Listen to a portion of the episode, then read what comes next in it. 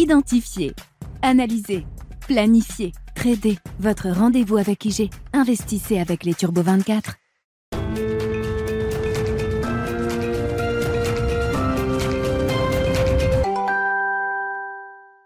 Bienvenue dans Smart Bourse, votre double dose quotidienne de marché en direct sur Bismart. Chaque jour à la mi-journée, 12h30, 13h et en fin d'après-midi, la grande édition pendant une heure à partir de 17h en direct, rediffusée à 20h sur Bismart TV.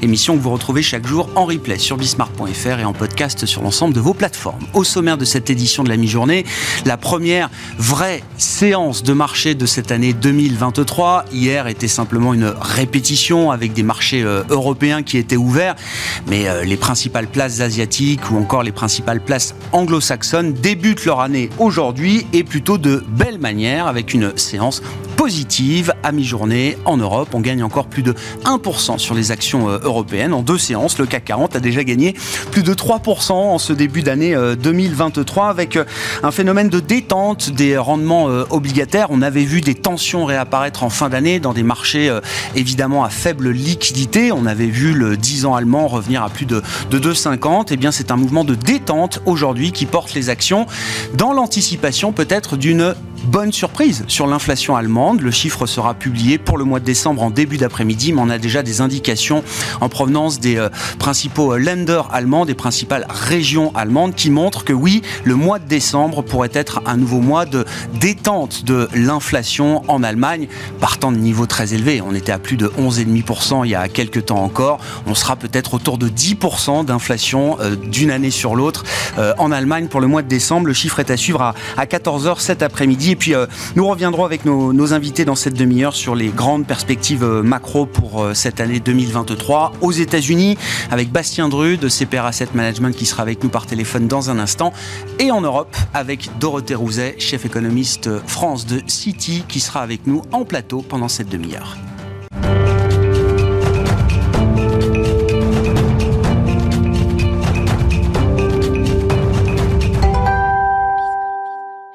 C'est donc Bastien Druc qui est avec nous par téléphone pour entamer cette euh, émission responsable de la macro-stratégie thématique de CPR Asset Management. Bonjour et bienvenue Bastien.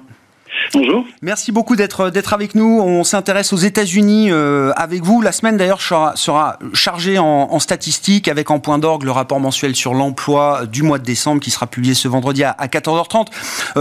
Un commentaire peut-être général sur euh, la perspective 2023 pour l'économie américaine qui s'annonce comme une année de vérité, euh, Bastien. Est-ce qu'on peut le dire comme ça, avec euh, la fin des effets d'inertie des mesures pandémiques aux États-Unis et le plein effet du choc monétaire infligé depuis mars 2022 par la Réserve fédérale américaine?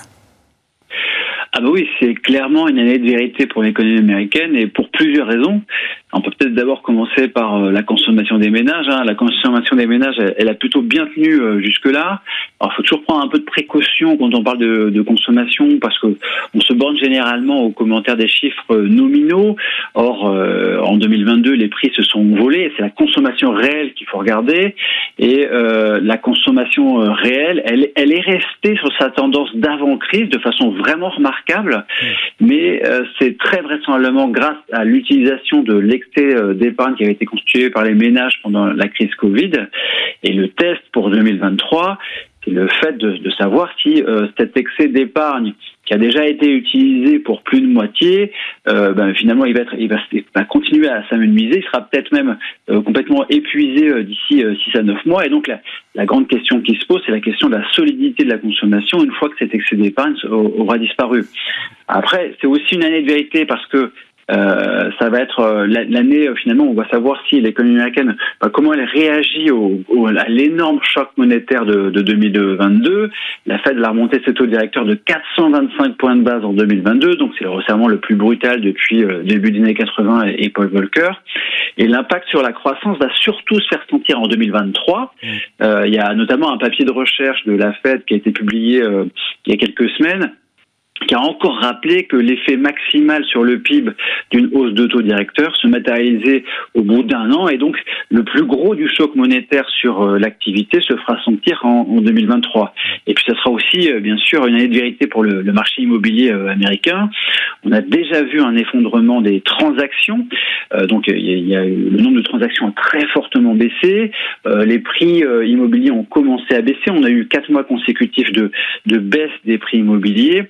Euh, mais il y a quand même pas mal d'intervenants et de spécialistes du, marché immobilier qui évoquent des, baisses de, de, prix immobiliers euh, à deux chiffres pour l'année 2023. Donc là aussi, il y a une année de vérité euh, pour l'économie américaine. Une année de vérité qui conduit à imaginer un, un ralentissement, voire une récession inéluctable pour l'économie américaine, Bastien?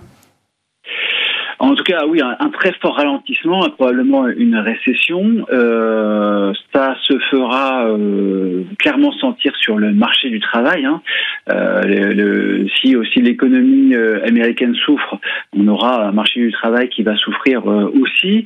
Mais là, on peut quand même souligner euh, que les conditions sur le marché du travail se sont déjà dégradées.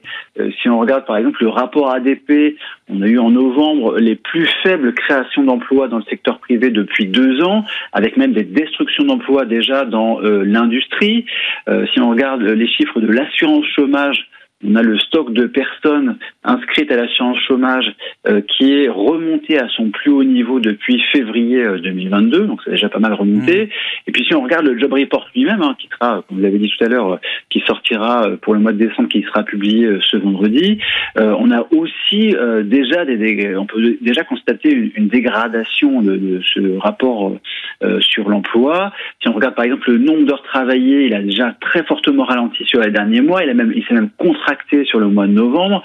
Et puis si on regarde le chiffre horaire, le chiffre de salaire horaire moyen euh, qui avait euh, accéléré en novembre, qui avait notamment été euh, salué par les marchés, c'était un bon chiffre, mais pour de mauvaises raisons, parce qu'il y avait deux secteurs seulement qui étaient à l'origine de cette accélération du salaire horaire moyen, c'était le commerce de détail et puis le secteur du transport entreposage, qui sont deux secteurs qui licencient, qui détruisent des emplois depuis déjà trois ou quatre mois, et pour lesquels le salaire horaire moyen a beaucoup progressé, mais grâce aux euh, indemnités de départ, aux indemnités de licenciement. Et si on enlève ces deux secteurs, il n'y a pas du ah tout d'accélération des salaires euh, sur les derniers mois. Quoi. Donc voilà, il y a déjà eu une, une très nette inflexion sur, sur le marché du travail euh, qui s'est pas encore manifestée sur les chiffres qui sont les ah. plus regardés, mais ça ne devrait pas tarder quand même. Oui, c'est ça. C'est-à-dire qu'il y a dans, dans la résilience, c'est vrai, quand on regarde le taux de chômage et les créations mensuelles d'emplois, on attend encore 200 000 créations euh, peut-être pour le mois de décembre aux, États-Unis, qui sont les, deux chiffres marqueurs importants pour les marchés. C'est vrai qu'on a du mal à voir une dégradation du marché du travail, mais il y a, y a quelque chose en trompe-l'œil, vous dites, derrière ces chiffres aujourd'hui, euh, Bastien, faut pas se leurrer. Le ralentissement et la dégradation du marché du travail est déjà là et se précise. Oui, tout à fait. Ça, on, le voit bien. Donc, euh, si on regarde par exemple euh, le, nombre agrégé d'heures travaillées, euh, c'est une vraie indication que mmh. l'activité a déjà clairement ralenti aux États-Unis. Puis après, sur le chiffre du salaire, le, du salaire horaire moyen, qui a retenu vraiment l'attention le mois dernier, qui était en accélération, bah, ce chiffre il était en accélération, mais pour de mauvaises ah raisons. À cause des indemnités chômage versées dans certains secteurs. Tout à fait plus 0,6 hein, d'un mois sur l'autre. C'était la, progression du salaire horaire moyen euh, euh, au mois de novembre et ça nous donnait une, hausse de plus de 5% sur, euh, sur un an. La dégradation peut être brutale partant de, partant de l'état des lieux actuel, Bastien?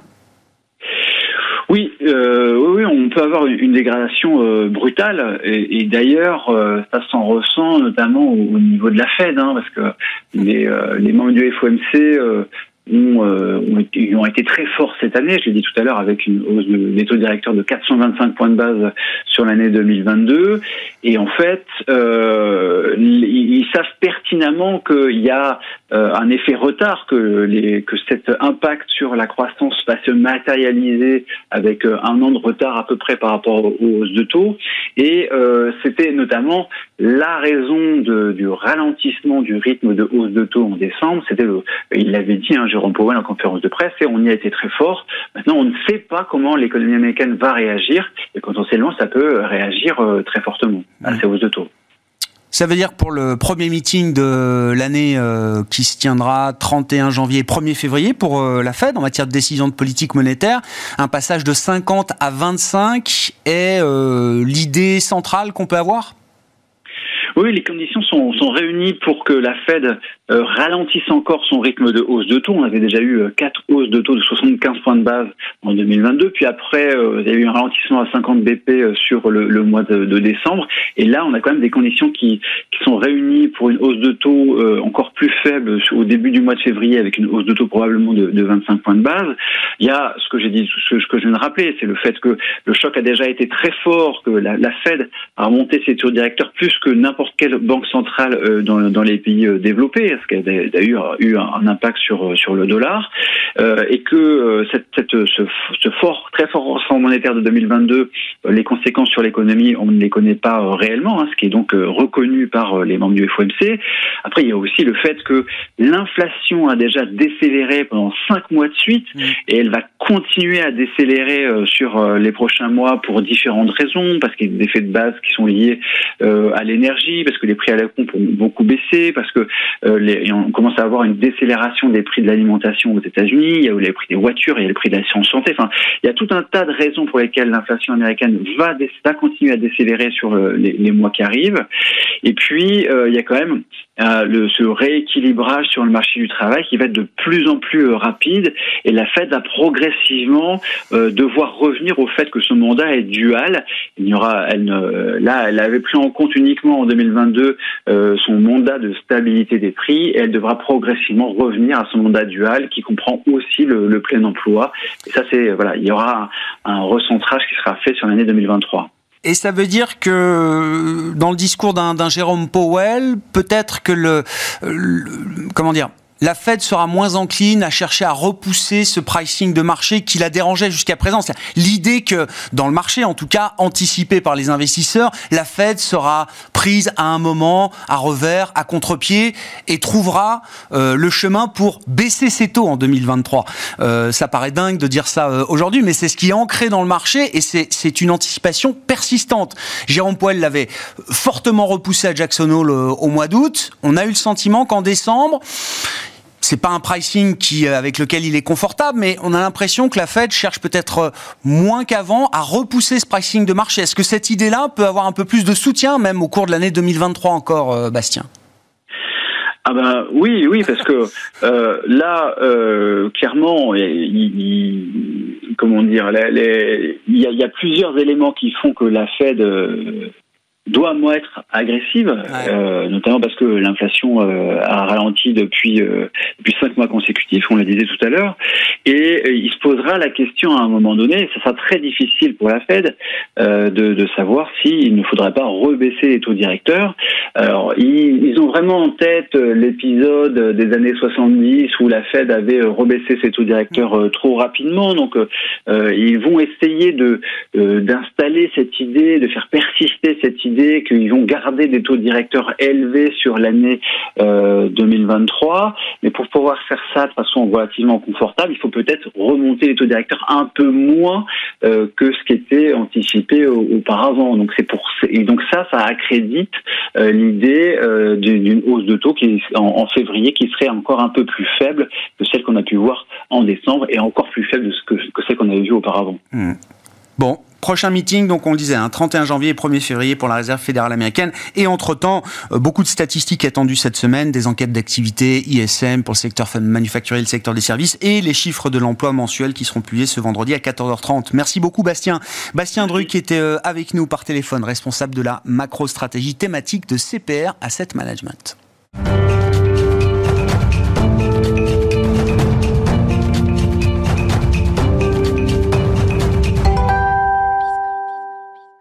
À présent de l'Europe avec Dorothée Rouzet, à mes côtés en plateau, chef économiste France chez Citi. Bonjour et bienvenue Dorothée. Bonjour. Merci beaucoup d'être là. Commençons euh, par les bonnes nouvelles. L'année 2022 aurait dû être un, une année de, de, crash économique majeur pour euh, la zone euro, en tout cas tel qu'on le projetait à partir du 24 février, déclenchement de la guerre, euh, de la guerre en Ukraine. Le crash n'a pas eu lieu. C'est une bonne nouvelle déjà, euh, dont on peut se féliciter peut-être, euh, Dorothée. Comment est-ce qu'on explique a posteriori cette, cette résilience euh, de l'économie européenne, de l'économie allemande notamment, hein, principale économie européenne, dont tout le monde nous promettait une récession qui devait arriver au troisième trimestre, au quatrième trimestre? Récession qui se fait toujours attendre de ce point de vue-là. Alors, il y a eu une, conjonction de facteurs qui ont fait que les choses se sont plutôt mieux déroulées que ce qu'on pouvait imaginer il y a 3, 6, voire 9 mois.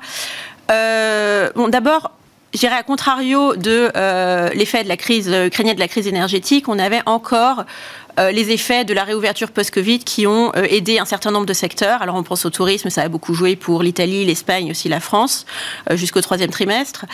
Euh, mais aussi pour euh, des secteurs euh, manufacturiers, des secteurs industriels, puisque toutes les perturbations qu'ont connues les chaînes de valeur depuis le printemps 2021, donc on avait des pénuries de composants, on avait des coûts de transport qui ont explosé, des perturbations de transport maritime, tout ça c'est complètement normalisé, je dirais, autour de l'été de cette année, et ça a permis à l'industrie de redémarrer. Ça va continuer à jouer, contrairement au tourisme pour lequel le rattrapage n'arrive qu'une fois, parce que euh, certains secteurs comme l'automobile avaient accumulé des carnets de commandes en attente qui peuvent leur assurer maintenant jusqu'à 8 mois d'activité. Donc même si les nouvelles commandes s'essoufflent, finalement les commandes qui n'ont pas été traitées depuis tout ce temps parce qu'on manquait de composants, parce que euh, la logistique ne suivait pas, euh, ont beaucoup joué et ça a beaucoup aidé notamment l'Allemagne en fin d'année. ensuite, le marché du travail a tenu, a continué à résister. C'est presque une surprise à ce niveau-là. On a un peu de ralentissement des créations d'emplois dans les derniers mois, mais euh, les indicateurs de tension sur le marché du travail restent très élevés. Le taux de chômage reste très bas historiquement en Europe. Évidemment, ça aide aussi euh, à la résilience. Et puis, euh, les deux derniers gros morceaux, il y a évidemment le soutien budgétaire massif des États qui amortit le choc principalement pour les ménages, dans une moindre mesure pour les entreprises. mais les États de la zone euro, en moyenne, ont mm. dépensé 2% de leur PIB cette année pour, en soutien budgétaire, bouclier tarifaire et autres mesures. Euh, et en plus, ils ont pu le financer relativement facilement, euh, ce qui ne sera pas forcément le cas l'année prochaine. Euh, peut-être dernier facteur, la crise énergétique s'est finalement moins mal déroulée que ce qu'on pensait. Il y a quelques mois, on craignait les pénuries de gaz et d'électricité cet hiver. Finalement, on termine l'année avec des stocks de gaz pleins à 83% en Europe. Il y a eu un peu de chance parce que l'hiver a été relativement mm. doux jusqu'à présent. Il y a aussi le fait que les stockages ont été remplis avec une certaine diversification des sources. Euh, donc finalement, le, les craintes de pénurie euh, se, sont, se sont éloignées. Les prix se sont détendus pour le gaz et pour l'électricité dans leur sillage. Et là aussi, ça euh, aide au moral des entreprises. Je rappelle hein, l'ambiance il y a euh, six mois, au début du, du, du choc euh, gazier, hein, crise gazière, énergétique, notamment pour l'Allemagne.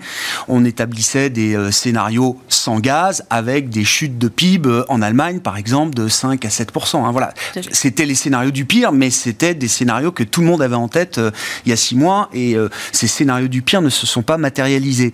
Quels sont les éléments de cette résilience qu'on vient de décrire qu'on peut extrapoler encore un peu pour cette année 2023, Dorothée? Et les facteurs sur lesquels il faudra moins compter mm. désormais alors, clairement, il y a des choses qui n'arrivent qu'une fois, hein, comme le, rebond du tourisme, ça n'arrive qu'une fois. Euh, donc, comme je le disais, le, l'amélioration de, de, de, la, situation d'offre sur l'industrie, ça va encore aider pendant un temps, tant qu'il y a de la demande euh, en réserve. Et la réouverture de la Chine sanitaire devrait contribuer encore à cette amélioration des chaînes de valeur? Alors la réouverture de la Chine va contribuer, enfin au moins éviter de nouvelles perturbations une fois que la vague sera passée. Je pense que pour, pour janvier-février, ça va être compliqué, mais ensuite, euh, ça va améliorer à la fois du côté de l'offre et aussi du côté de la demande, puisque la demande chinoise va repartir. Ça favorise notamment les biens d'équipement euh, allemands et tous leurs euh, leurs sous-traitants dans le reste de l'Europe, mais également le tourisme chinois devrait aussi reprendre à partir de peut-être mai-juin. donc ça va favoriser sur ce plan-là. les choses qui peuvent aussi je dirais, continuer à aller un peu mieux que prévu. J'y mettrais aussi la situation énergétique. Je pense que vu la situation où on est, le fait que la consommation a effectivement baissé, euh, à la fois côté ménage et côté industrie, si ça se poursuit, ça permet d'aborder non seulement cet hiver, mais aussi l'hiver prochain avec un peu plus de sérénité sur l'approvisionnement euh, mm. Euh, en gaz, et ce même en comptant l'effet de la Chine, qui va évidemment consommer plus de gaz en redémarrant la consommation, mais en parallèle, elle a aussi développé sa production nationale de gaz assez fortement, sa production nationale d'énergie renouvelable. elle importe aussi davantage de gaz par gazoduc de la Russie, donc finalement, ça va pas alors ça va agir sur les prix du gaz, mais pas, de, pas jusqu'à la pénurie. Donc euh, je pense qu'on arrive. Là aussi, on est un peu plus serein. Quand on fait les maths de, de, l'énergie, là, mm. en se projetant sur le prochain hiver, 2023-2024, dont beaucoup nous disent encore que ce sera un moment à nouveau critique, à ce stade, vous dites, on peut on peut imaginer éviter le pire à nouveau pour l'hiver prochain. Voilà, on n'est pas, euh, on n'est pas. Les choses auront le temps de changer. On n'est pas, complètement tiré d'affaire, mais euh, on, envisage les choses quand même avec un peu moins de risque de pénurie. Les prix peuvent augmenter, les, beaucoup de choses peuvent, peuvent de nouveau mal se passer évidemment, mais euh, on est plutôt un petit peu plus confiant. en revanche, là où on ne peut qu'à moitié extrapoler, c'est sur l'aspect budgétaire. On disait qui a été une, une composante importante. Alors le soutien budgétaire en 2023 il va se poursuivre. Euh, en moyenne dans la zone euro, probablement de, même ampleur qu'en 2022, un peu plus en Allemagne, un peu moins en Italie. Euh, mais ce qui est fini, c'est le fait de pouvoir le financer très facilement. Euh, en 2022, les États ont eu en un sens beaucoup de chance. Euh, parce que si on prend par exemple le cas de la France, mais qui est loin d'être un cas isolé, il y a un an, avant le déclenchement de la guerre en Ukraine, euh, le gouvernement prévoyait 5% de déficit en 2022. On termine l'année avec euh, une prévision de 4,9 pour le gouvernemental. Entre-temps, on a dépensé 2% du PIB de plus que ce qu'on pensait. ce qui a permis ça, c'est que les recettes fiscales ont surpris à la hausse mois après mois, l'impôt sur les sociétés, la TVA, etc., l'impôt sur le revenu, qui sont rentrés de manière très forte. Euh, ça, il y a peu de chances que ça se reproduise en 2023. Hmm. En un sens, ça, ça, ça n'arrive. Cet effet bénéfique de l'inflation, cet effet nominal, vous dites à la fois de l'inflation et de la reprise. Oui, oui, et de la reprise. Qui très forte. Donc ça n'arrive, ça n'arrive qu'une fois. Et, euh, et, donc ce que j'avais dire, c'est que le soutien continuera euh, à exister, mais il devra être un peu plus parcimonieux, un peu plus attentif à chaque euro, et il se fera à des taux plus élevés, d'autant que la BCE ne, ne, sera plus acheteuse des titres euh, des titres souverains comme elle l'était au début de l'année dernière, mais au contraire euh, va commencer le, le, quantitative tightening. La réduction de son bilan. Euh, comment vous voyez évoluer ce, bras de fer Assez inédit, en tout cas, une situation très différente du point de vue de la Banque Centrale Européenne et des États de ce qu'on a connu pendant le, cycle précédent. Est-ce que la BCE va monter ses taux coûte que coûte Peut-être jusqu'à 3,5% euh, pour le taux de dépôt effectif, euh, par exemple? C'est ce qui était signalé par Christine Lagarde dans la dernière conférence de presse qu'elle a tenue euh, suite au meeting de la BCE en, décembre. Est-ce que les États vont être plus disciplinés, plus orthodoxes, plus rigoureux sur leurs finances publiques? Comment va se développer qu'on entrevoit comme étant un bras de fer quand mm. même, euh, Dorothée. Euh, les États vivent dans l'idée de la domination budgétaire euh, avec des banques centrales, une BCE en tout cas qui a été particulièrement accommodante pendant des années et des années. C'est difficile de sortir de ce schéma-là. Oui, tout à fait. Le, bras de fer, je dirais, a déjà commencé. La, Christine Lagarde a été euh, extrêmement explicite dans son discours en décembre, à la fois sur euh, la direction de la politique monétaire, et là-dessus, je dirais que 3,5% euh, est plutôt un plancher qu'un plafond pour moi en termes de taux terminal. et elle a été très explicite sur le fait que les taux vont augmenter plus que ce que prévoyaient les marchés rester élevés pendant très longtemps, doivent rester en territoire restrictif, avec pour objectif de faire baisser la demande. Et en un sens, au niveau où on est, peu importe que l'inflation soit une inflation tirée par l'offre ou une inflation tirée par la demande, elle est trop élevée et euh, la BCE ne sait finalement que faire baisser la demande pour faire baisser l'inflation, donc c'est ce qu'elle va faire. Euh, et selon moi, il faut la croire. On est. Alors les marchés pensent. Enfin, la perception de marché est plutôt que la BCE ne fera pas ce qu'elle dira. Je pense que c'est un pari assez risqué. Les faucons ont plutôt eu tendance à gagner toutes les batailles euh, dernièrement. Et euh, quand on regarde les indicateurs que, va, suivre la BCE, alors il y a une multitude d'indicateurs, donc on peut assez facilement trouver le message qui nous arrange, mais euh, les principaux vont être euh, l'inflation sous-jacente. Alors donc même si l'inflation headline va décélérer par les effets de base, parce que les prix du gaz se détendent, etc. l'inflation sous-jacente, elle va continuer d'augmenter au moins jusqu'au printemps. donc pourquoi la BCE s'arrêterait-elle alors que cette inflation sous-jacente reste élevée? Même si selon moi, encore une fois, c'est plutôt euh, la traduction un peu retardée de, des prix de l'énergie qui continuent de se diffuser, mm. plus qu'une inflation véritablement auto-entretenue. Mais à ce stade, pour la BCE, on a l'impression que ça ne compte pas tellement, ce genre de considération. Et par ailleurs, le marché du travail, si la récession est finalement assez modérée cet hiver, comme on s'y attend et comme beaucoup s'y attendent, euh, le marché du travail ne va pas vraiment se dégrader, le chômage n'augmentera pas, et c'est là aussi l'autre indicateur qui pourrait arrêter la BCE, c'est une hausse du chômage. Ça arrive toujours avec retard, ça arrivera sans doute assez peu cette fois-ci. Euh, donc on voit mal ce qui pourrait l'arrêter, à part de véritables tensions sur la dette souveraine. Et c'est là que le bras de fer va finalement euh, se jouer. Et, justement, là, si vous considérez le principal risque euh, économique pour la zone euro, c'est plus un, risque monétaire qu'un risque énergétique, par exemple, comme vous le disiez, Dorothée? Oui, tout à fait. pour nous, le, véritable risque de cette année, c'est que la crise d'offres qu'on a vécu jusqu'ici se transforme en une crise de demande du fait de la politique monétaire et du fait d'une surréaction de la politique monétaire euh, à cette inflation euh, qui dure. Et donc quelque chose qui deviendrait endogène d'une certaine manière. Qui deviendrait, euh, qui deviendrait, qui deviendrait effectivement lié vraiment une, oui, une persistance de la crise alimentée par la BCE. Finalement, la question aujourd'hui, c'est pas tant quelle va être la profondeur de la récession dans les 3, 4, 6 prochains mois, mais plutôt euh, comment on en sort, est-ce qu'on en sort et quel est le profil de la reprise. Et là, euh, typiquement, les épisodes historiques de crise, on sort d'une récession avec euh, un assouplissement de politique monétaire. Là, on a l'effet inverse. Et l'effet sur la demande, il va se faire sentir alors ça prend du temps pour qu'il se fasse sentir sur la consommation, sur l'investissement, l'effet de hausse de taux. En revanche, il y a quelque chose qui peut être plus immédiat et euh, un peu moins dans les canaux de transmission euh, traditionnels, je dirais, c'est euh, la BCE qui restreint très fortement les marges de manœuvre des États et qui empêche la politique budgétaire de, de, se, de se déployer autant que les gouvernements en ont encore, pour la plupart, l'appétit. Et ça veut dire qu'il faut retrouver la logique de crise souveraine qu'on a déjà connue en zone euro. Quels vont être les pays les plus fragiles face à cette situation de durcissement monétaire tel que vous le décrivez, euh, Dorothée? L'Italie, comme à chaque fois euh, Est-ce que la France est toujours en bonne position de ce point de vue-là? Alors euh, oui, on, pense toujours à la périphérie, mais ce qu'il faut voir, c'est que cette année, on va avoir en plus, en plus du fait que la BCE n'achète plus et va commencer à ne pas réinvestir ses titres, euh, on a des émissions très importantes des États de la zone euro. On va avoir des émissions nettes records depuis le début de l'Union monétaire. On n'en a jamais eu autant, même en 2020. C'est 550 milliards d'émissions nettes obligataires. C'est un chiffre que j'ai en tête pour donner un ordre de grandeur. Je ne sais pas si c'est votre calcul. Le, mais... le, chiffre que je trouve intéressant, c'est euh, par rapport à 2022, les émissions nettes et euh, nettes des, de la politique monétaire vont être. on va avoir 300 milliards de plus. C'est-à-dire que les marchés financiers vont devoir absorber 300, milliards, de plus, que l'année dernière. L'année dernière, il y avait déjà une offre assez, assez considérable. Euh, donc les pays les plus exposés, en fait, si on regarde qui va émettre le plus, enfin qui va euh, émettre le plus en changement, c'est la périphérie. Mais qui va émettre le plus en pourcentage de son PIB, c'est le segment dit euh, semi-cœur, dont la France fait partie. Donc les deux sont, sont, sont relativement exposés à des hausses assez fortes des taux pour justement que le marché puisse absorber cette, cette offre de mmh. qui va se déverser à partir du premier trimestre. Et, et donc ça peut vouloir dire un coût du service de la dette qui va augmenter, qui va augmenter plus fort que ce que prévoient euh, les budgets actuels, et euh, potentiellement moins de marge de manœuvre pour euh, des investissements nécessaires dans d'autres dans d'autres dimensions. Et vous le disiez, il faut considérer que la, la BCE est prête à aller assez loin dans ce, dans ce bras de fer, entre guillemets. Alors, est-ce que Beaucoup plus que ce qu'on a connu ces dernières années. Est-ce que la BCE ira jusqu'à la crise de la zone euro? Non.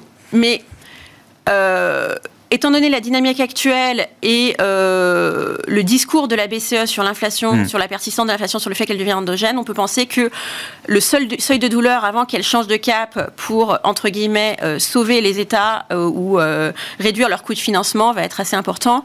D'autant que dans le discours de Christine Lagarde, il y avait aussi un avertissement aux États qui, en paraphrasant, et si vous continuez à faire des mesures qui ne sont pas suffisamment ciblées, qui sont trop larges, on va augmenter les taux plus forts, implicitement pour vous en empêcher. Donc, hmm.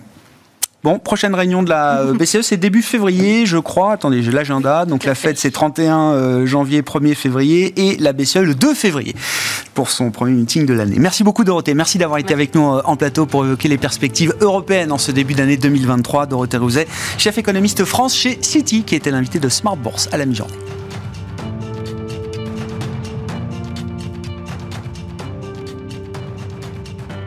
Identifier, analyser Planifiez, tradez. Votre rendez-vous avec IG. Investissez avec les Turbo 24.